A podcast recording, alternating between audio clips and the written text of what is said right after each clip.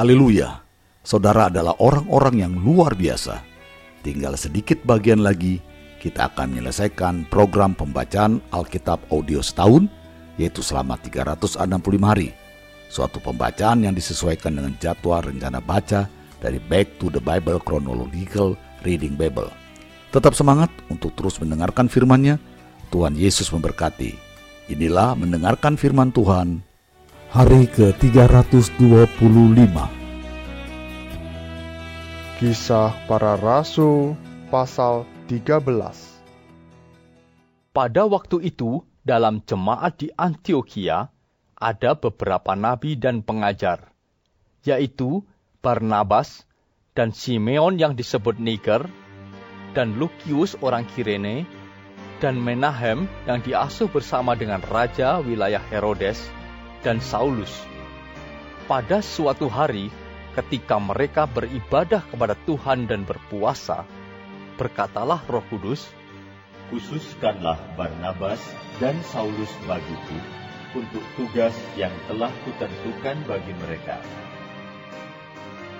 Maka berpuasa dan berdoalah mereka, dan setelah meletakkan tangan ke atas kedua orang itu, mereka membiarkan keduanya pergi oleh karena disuruh Roh Kudus, Barnabas dan Saulus berangkat ke Seleukia, dan dari situ mereka berlayar ke Siprus.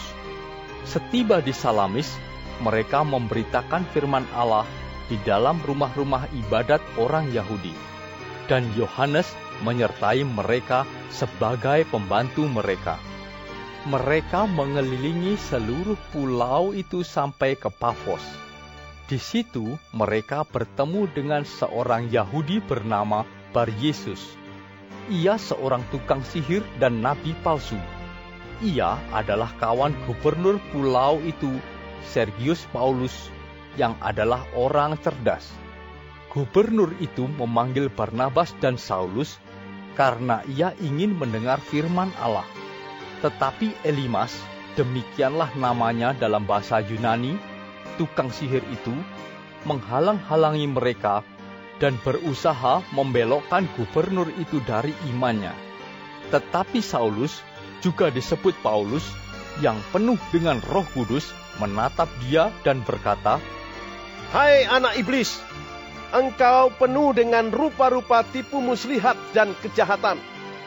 Engkau musuh segala kebenaran. Tidakkah engkau akan berhenti membelokkan jalan Tuhan yang lurus itu? Sekarang, lihatlah, tangan Tuhan datang menimpa engkau, dan engkau menjadi buta. Beberapa hari lamanya engkau tidak dapat melihat matahari. Dan seketika itu juga, orang itu merasa diliputi kabut dan gelap. Dan sambil meraba-raba, ia harus mencari orang untuk menuntun dia melihat apa yang telah terjadi itu, percayalah gubernur itu. Ia takjub oleh ajaran Tuhan. Lalu Paulus dan kawan-kawannya meninggalkan Pafos dan berlayar ke Perga di Pamfilia. Tetapi Yohanes meninggalkan mereka lalu kembali ke Yerusalem. Dari Perga, mereka melanjutkan perjalanan mereka lalu tiba di Antioquia di Pisidia. Pada hari Sabat, mereka pergi ke rumah ibadat, lalu duduk di situ.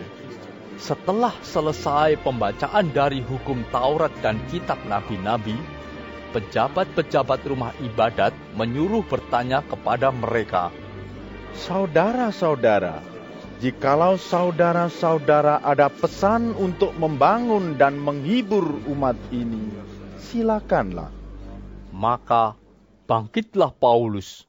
Ia memberi isyarat dengan tangannya, lalu berkata, Hai orang-orang Israel, dan kamu yang takut akan Allah, dengarkanlah.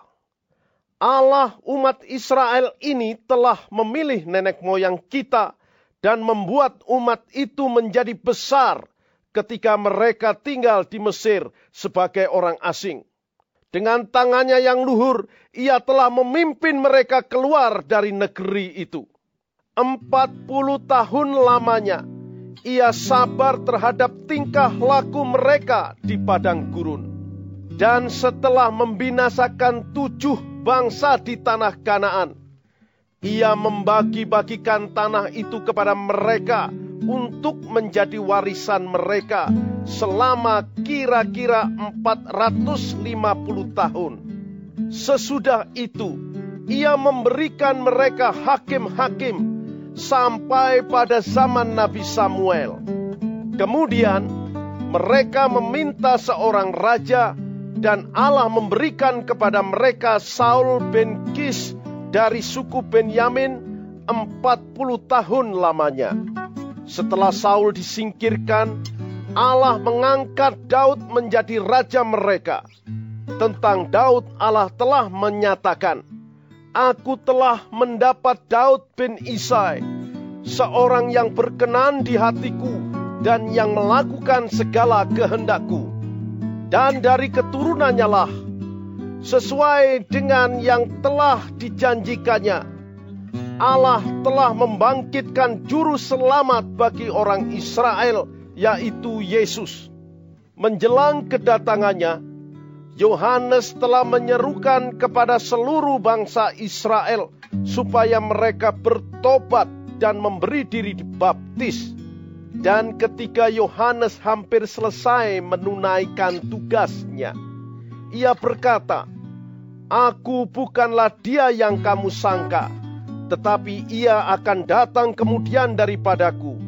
Membuka kasut dari kakinya pun aku tidak layak."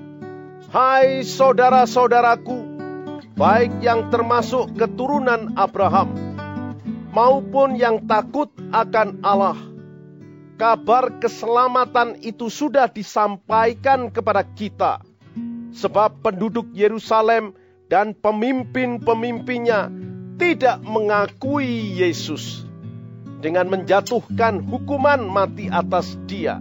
Mereka menggenapi perkataan nabi-nabi yang dibacakan setiap hari Sabat. Dan meskipun mereka tidak menemukan sesuatu yang dapat menjadi alasan untuk hukuman mati itu, namun mereka telah meminta kepada Pilatus supaya ia dibunuh. Dan setelah mereka menggenapi segala sesuatu yang ada tertulis tentang dia, mereka menurunkan dia dari kayu salib, lalu membaringkannya di dalam kubur. Tetapi Allah membangkitkan dia dari antara orang mati. Dan selama beberapa waktu, ia menampakkan diri kepada mereka yang mengikuti dia dari Galilea ke Yerusalem. Mereka itulah yang sekarang menjadi saksinya bagi umat ini. Dan kami sekarang memberitakan kabar kesukaan kepada kamu, yaitu bahwa janji yang diberikan kepada nenek moyang kita telah digenapi Allah kepada kita, keturunan mereka, dengan membangkitkan Yesus seperti yang ada tertulis dalam Mazmur kedua. Anakku engkau, aku telah memperanakkan engkau pada hari ini. Allah telah membangkitkan dia dari antara orang mati, dan ia tidak akan diserahkan kembali kepada kebinasaan Hal itu dinyatakan oleh Tuhan dalam firman ini. Aku akan menggenapi kepadamu janji-janji yang kudus yang dapat dipercayai yang telah kuberikan kepada Daud. Sebab itu, ia mengatakan dalam Mazmur yang lain, Engkau tidak akan membiarkan orang kudusmu melihat kebinasaan. Sebab Daud melakukan kehendak Allah pada zamannya Lalu ia mangkat dan dibaringkan di samping nenek moyangnya, dan ia memang diserahkan kepada kebinasaan. Tetapi Yesus yang dibangkitkan Allah tidak demikian. Jadi ketahuilah, hai saudara-saudara, oleh karena dialah maka diberitakan kepada kamu pengampunan dosa. Dan di dalam dialah setiap orang yang percaya memperoleh pembebasan dari segala dosa yang tidak dapat kamu peroleh dari hukum Musa. Karena itu, waspadalah, supaya jangan berlaku atas kamu apa yang telah dikatakan dalam kitab nabi-nabi. Ingatlah, hai kamu penghina-penghina, tercenganglah dan lenyaplah, sebab aku melakukan suatu pekerjaan dalam zamanmu, suatu pekerjaan yang tidak akan kamu percayai jika diceritakan kepadamu. Ketika Paulus dan Barnabas keluar, mereka diminta untuk berbicara tentang pokok itu pula pada hari Sabat berikutnya. Setelah selesai ibadah, banyak orang Yahudi dan penganut-penganut agama Yahudi yang takut akan Allah mengikuti Paulus dan Barnabas. Kedua rasul itu mengajar mereka dan menasihati supaya mereka tetap hidup di dalam kasih karunia Allah. Pada hari Sabat berikutnya, datanglah hampir seluruh kota itu berkumpul untuk mendengar firman Allah. Akan tetapi, ketika orang Yahudi melihat orang banyak itu, penuhlah mereka dengan iri hati, dan sambil menghujat, mereka membantah apa yang dikatakan oleh Paulus. Tetapi dengan berani, Paulus dan Barnabas berkata, Memang kepada kamulah firman Allah harus diberitakan lebih dahulu. Tetapi kamu menolaknya dan menganggap dirimu tidak layak untuk beroleh hidup yang kekal. Karena itu, kami berpaling kepada bangsa-bangsa lain. Sebab inilah yang diperintahkan kepada kami Aku telah menentukan engkau menjadi terang bagi bangsa-bangsa yang tidak mengenal Allah, supaya engkau membawa keselamatan sampai ke ujung bumi.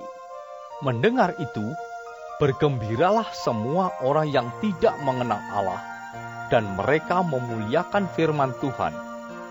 Dan semua orang yang ditentukan Allah untuk hidup yang kekal menjadi percaya. Lalu firman Tuhan disiarkan di seluruh daerah itu. Orang-orang Yahudi menghasut perempuan-perempuan terkemuka yang takut akan Allah dan pembesar-pembesar di kota itu, dan mereka menimbulkan penganiayaan atas Paulus dan Barnabas dan mengusir mereka dari daerah itu. Akan tetapi, Paulus dan Barnabas mengebaskan debu kaki mereka sebagai peringatan bagi orang-orang itu, lalu pergi ke Ikonium. Dan murid-murid di Antioquia penuh dengan sukacita dan dengan roh kudus. Kisah para Rasul pasal 14 Di Ikonium pun, kedua rasul itu masuk ke rumah ibadat orang Yahudi, lalu mengajar sedemikian rupa sehingga sejumlah besar orang Yahudi dan orang Yunani menjadi percaya. Tetapi orang-orang Yahudi yang menolak pemberitaan mereka memanaskan hati orang-orang yang tidak mengenal Allah dan membuat mereka gusar terhadap saudara-saudara itu.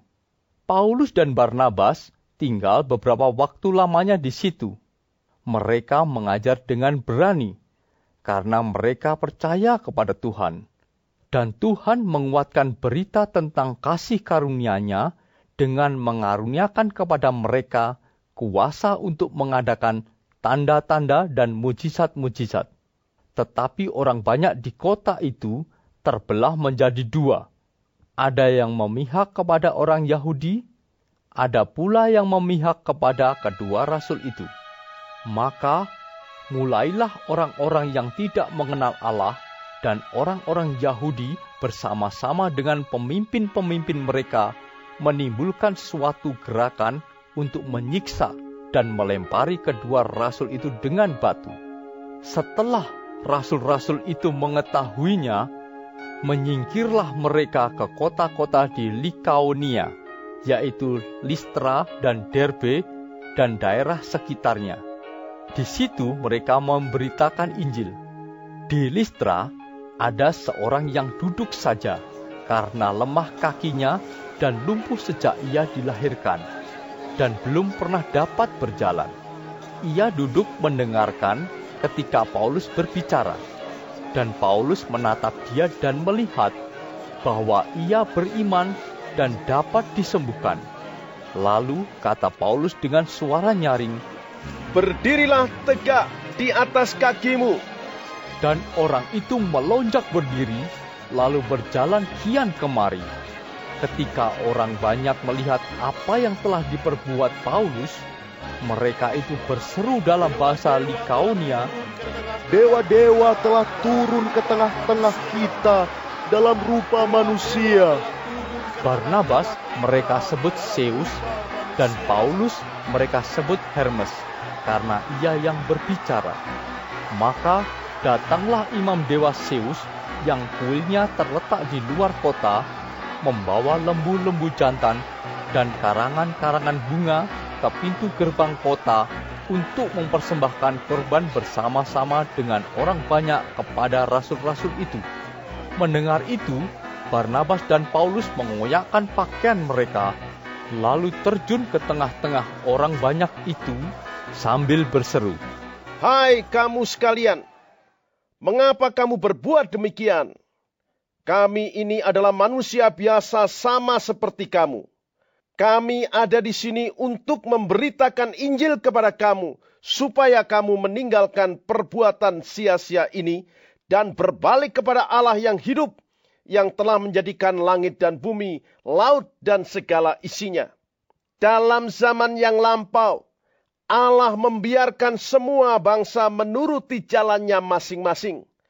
Namun ia bukan tidak menyatakan dirinya dengan berbagai-bagai kebajikan, yaitu dengan menurunkan hujan dari langit dan dengan memberikan musim-musim subur bagi kamu.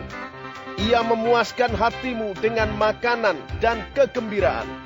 Walaupun rasul-rasul itu berkata demikian, namun hampir-hampir tidak dapat mereka mencegah orang banyak mempersembahkan kurban kepada mereka. Tetapi datanglah orang-orang Yahudi dari Antioquia dan Ikonium, dan mereka membujuk orang banyak itu memihak mereka. Lalu mereka melempari Paulus dengan batu dan menyeretnya keluar kota, karena mereka menyangka bahwa ia telah mati. Akan tetapi, ketika murid-murid itu berdiri mengelilingi dia, bangkitlah ia lalu masuk ke dalam kota. Keesokan harinya, berangkatlah ia bersama-sama dengan Barnabas ke Derbe. Paulus dan Barnabas memberitakan Injil di kota itu dan memperoleh banyak murid. Lalu kembalilah mereka ke Listra, Ikonium, dan Antioquia. Di tempat itu mereka menguatkan hati murid-murid itu dan menasihati mereka supaya mereka bertekun di dalam iman dan mengatakan bahwa untuk masuk ke dalam kerajaan Allah kita harus mengalami banyak sengsara. Di tiap-tiap jemaat, rasul-rasul itu menetapkan penatua-penatua bagi jemaat itu. Dan setelah berdoa dan berpuasa, mereka menyerahkan penatua-penatua itu kepada Tuhan yang adalah sumber kepercayaan mereka. Mereka menjelajah seluruh Pisidia dan tiba di Pamfilia. Di situ mereka memberitakan firman di Perga, lalu pergi ke Atalia di pantai. Dari situ berlayarlah mereka ke Antioquia.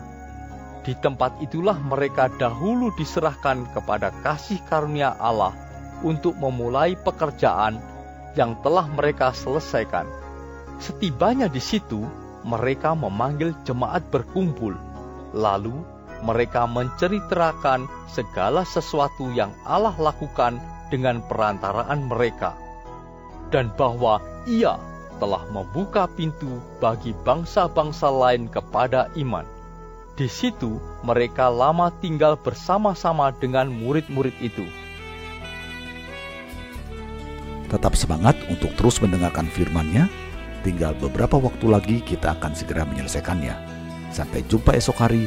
Tuhan Yesus memberkati.